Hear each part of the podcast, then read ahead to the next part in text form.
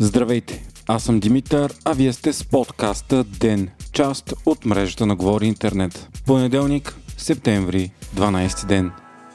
Украина постигна най-големите си победи от началото на войната. Контраофанзивата на Киев се оказа по-масштабна и успешна от най-смелите предположения. Официалните власти в Украина заявиха, че са си върнали над 3000 квадратни километра от окупираната от Русия територия. Става въпрос за територии на изток и югоисток от град Харков, където украинската армия разбила малобройната руска отбрана, нанасяйки тежки щети на врага. Атаката изнадала руснаците, след като в началото на август украинската армия концентрираше атаките си най-вече в района на Херсон и остави впечатление впечатление, че контраофанзивата се извършва именно там. Стратегията по заблуждаване на противника изглежда е била успешна и в действителност е заблудила руското командване. Така, изглежда все по-малко вероятно Москва да изпълни скоро основните си цели – контрол върху Луганск и Донецк. Данните все още са оскъдни, но изглежда, че руската армия е изгубила огромно количество жива сила, оръжия и оборудване около Харков. Сега украинската армия е напреднала до около 50 км от руската граница, а според някои данни дори е стигнала до нея. Официалните власти в Русия обаче обявиха, че случилото се е прегрупиране. Москва отговори на случващото се с мълчание и нанасяне на ракетни обстрели на важна гражданска инфраструктура в района, включително по електроцентрали, оставяйки много населени места временно без ток. Все повече стават обаче критичните гласове в страната против военното командване, като такива отправи дори приближения до Путин чеченският лидер Рамзан Кадиров, който обяви, че са допуснати грешки и че ако не бъдат направени промени промени в стратегията, ще е принуден да говори с ръководството на страната, за да обясни как стоят нещата на място. По всичко обаче изглежда, че украинската армия е много по-боеспособна, отколкото в Кремъл въобще се предполага. В началото на войната тя успя да удържи на блиц атаката, с която Русия предполагаше, че бързо ще завземе цяла Украина. Днес обаче украинските военни разполагат с много по-мощни и модерни оръжия, благодарение на доставките от Запада.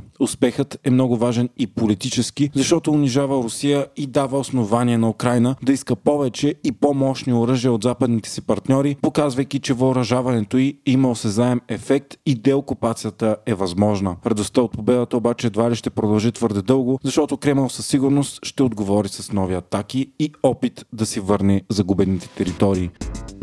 Топофикация София и Българ Газ подписаха нов договор, който да гарантира, че газ за парно и топа вода ще има и през 2023 година. Общинското дружество натрупа колосален дълг от 1,35 милиарда лева към Българ Газ, защото не увеличава цените на потребителите и работи на големи загуби от рекордно скъпия газ. България ще даде на топофикация 680 милиона лева заради това, като в замяна част от акциите на публичното общинско дружество ще бъдат прехвърлени на държавата.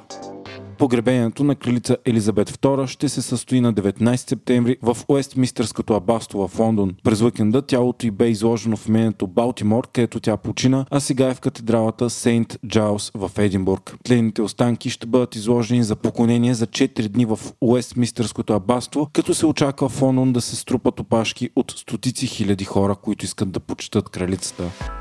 Вие слушахте подкаста Ден, част от мрежата на Говори Интернет. Епизода подготвих аз, Димитър Панайотов, а аудиомонтажът направи Антон Велев.